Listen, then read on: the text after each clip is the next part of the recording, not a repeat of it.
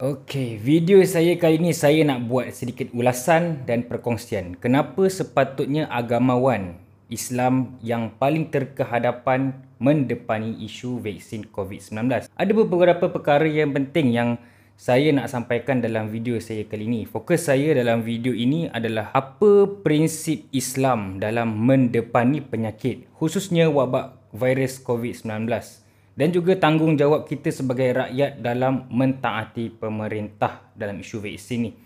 Saya tidak akan sentuh apa kandungan vaksin sebab perkara ini sudah pun diterangkan dalam banyak artikel oleh pakar-pakar perubatan.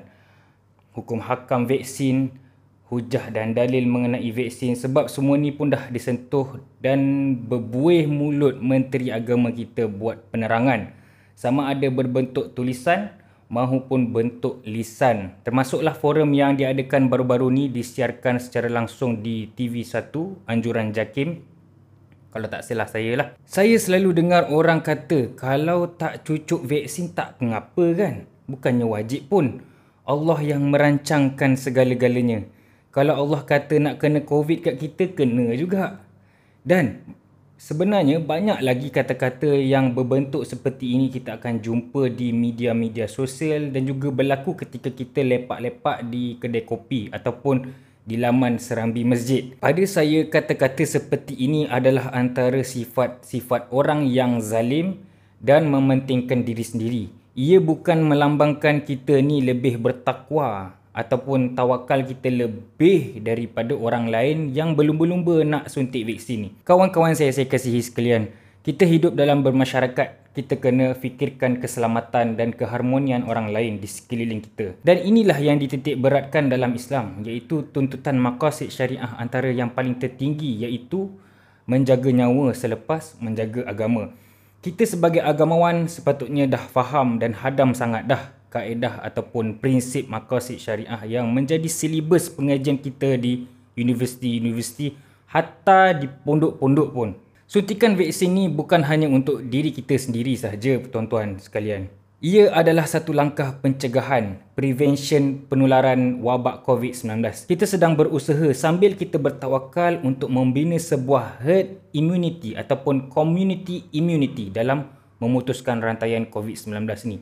Jadi disebabkan itulah saya terpanggil untuk buat satu video untuk memperjelaskan kepada seluruh masyarakat Islam khususnya di Malaysia tentang prinsip Islam dalam mendepani penyakit berbahaya ini.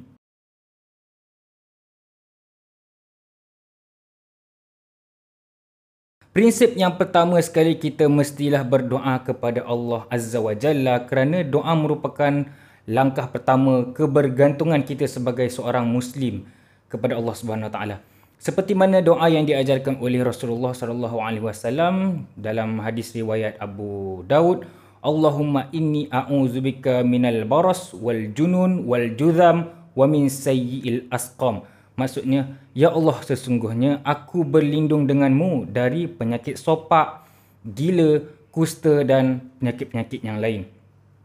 Doa merupakan senjata bagi orang Islam ia melambangkan kebergantungan kita sebagai hamba dan juga salah satu bentuk tawakal kita kepada Allah.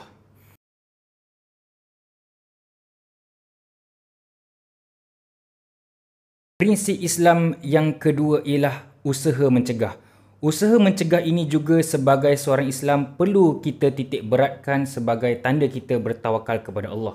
Tawakal ini bukan bermakna kita serah bulat-bulat kepada takdir semata-mata. Bukan seperti yang selalu kebanyakan masyarakat kita berfikir, apa nak jadi, jadilah. Allah nak kata kena COVID, maka kenalah kita. Kita dah salah faham mengenai konsep tawakal. Tawakal yang betul dalam erti kata mengambil langkah mencegah ialah kita lari dari sesuatu yang bahaya untuk kebaikan kita bersama. Seperti mana sabda Nabi wasallam hadis riwayat Al-Bukhari mafhumnya. Dan hendaklah kamu melarikan diri dari penyakit kusta sebagaimana kamu melarikan diri daripada singa. Berdasarkan hadis ini, adakah kita nak cakap Nabi ini takut singa daripada takut kepada Allah? Sudah tentu tidak. Ia adalah langkah mencegah daripada mudarat yang bakal berlaku ke atas diri kita dan orang lain yang boleh kita kiaskan dalam situasi wabak pandemik ini di negara kita sekarang.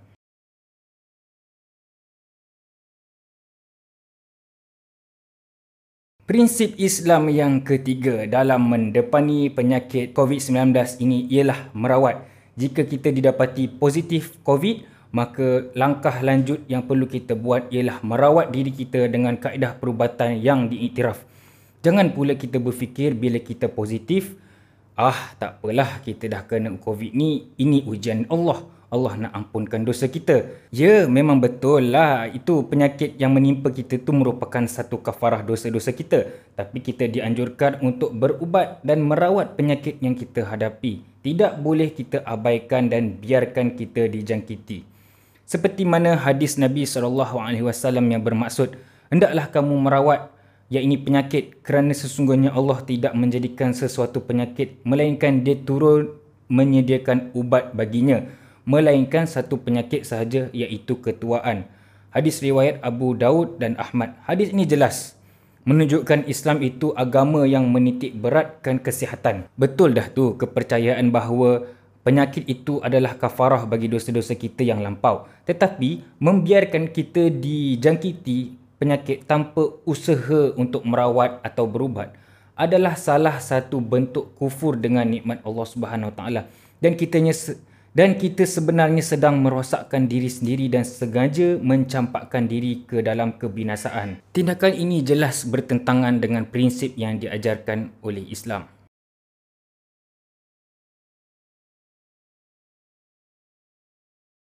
Prinsip yang keempat atau yang terakhir iaitu tawakal. Ketiga-tiga prinsip yang saya sebutkan tadi merupakan bentuk-bentuk tawakal kita kepada Allah Subhanahu Wa Taala. Tawakal di sini boleh didefinisikan sebagaimana yang dinyatakan oleh ulama silam.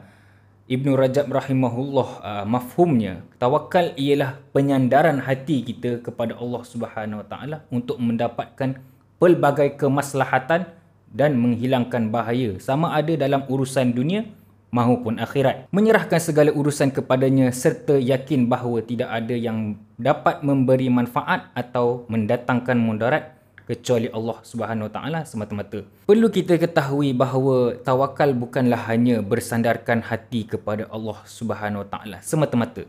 Tetapi tawakal itu kita sandarkan segala sesuatu itu kepada Allah serta diiringi dengan usaha.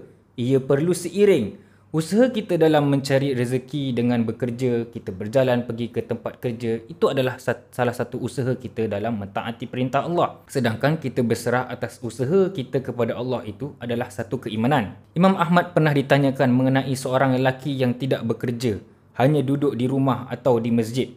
Lelaki itu mengatakan, aku tidak bekerja apa-apa sehingga rezeki itu datang kepada aku. Lalu Imam Ahmad berkata, orang ini bodoh. Nabi SAW bersabda mafhumnya. Sekiranya engkau betul-betul bertawakal kepada Allah, Allah akan memberikan kepada engkau rezeki seperti mana burung-burung mendapatkan rezeki. Burung itu terbang di waktu pagi, mencari makanan dalam keadaan lapar dan balik ke sarang pada waktu petang dalam keadaan kenyang. Sedangkan burung pun berusaha mencari rezeki. Kita manusia yang diberikan akal takkan kita hanya nak duduk tunggu keajaiban supaya COVID ni hilang sekelip mata. Memang betul kalau Allah nak angkat penyakit ni sekelip mata, dia memang maha berkuasa mengangkat maupun menurunkan sesuatu penyakit. Tapi kita ni mestilah berusaha untuk melakukan langkah-langkah pencegahan dan diiringi dengan tawakal.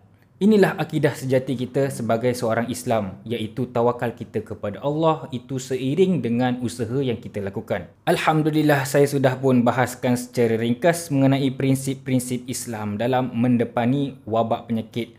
Poin-poin penting ini saya ulas berdasarkan buku yang diterbitkan oleh Menteri Agama kita Dr. Zulkifli Muhammad Al-Bakri yang berjudul Vaksin COVID-19 Hukum dan Permasalahan.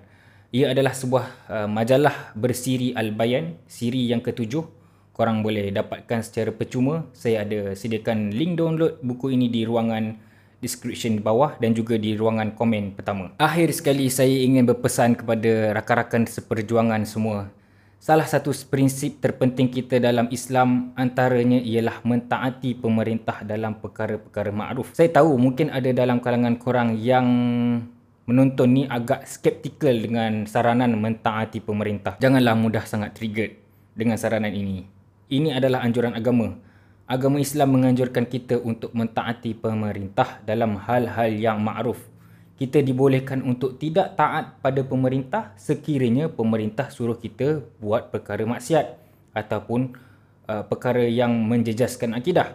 InsyaAllah saranan kerajaan Malaysia untuk membentuk herd immunity bukanlah satu perkara maksiat. Hukum hakam mengenai vaksin ni telah pun dijelaskan oleh para mufti di negara kita. Di negara-negara Islam di luar sana pun sudah mengeluarkan fatwa mengenai keharusan menggunakan vaksin COVID-19.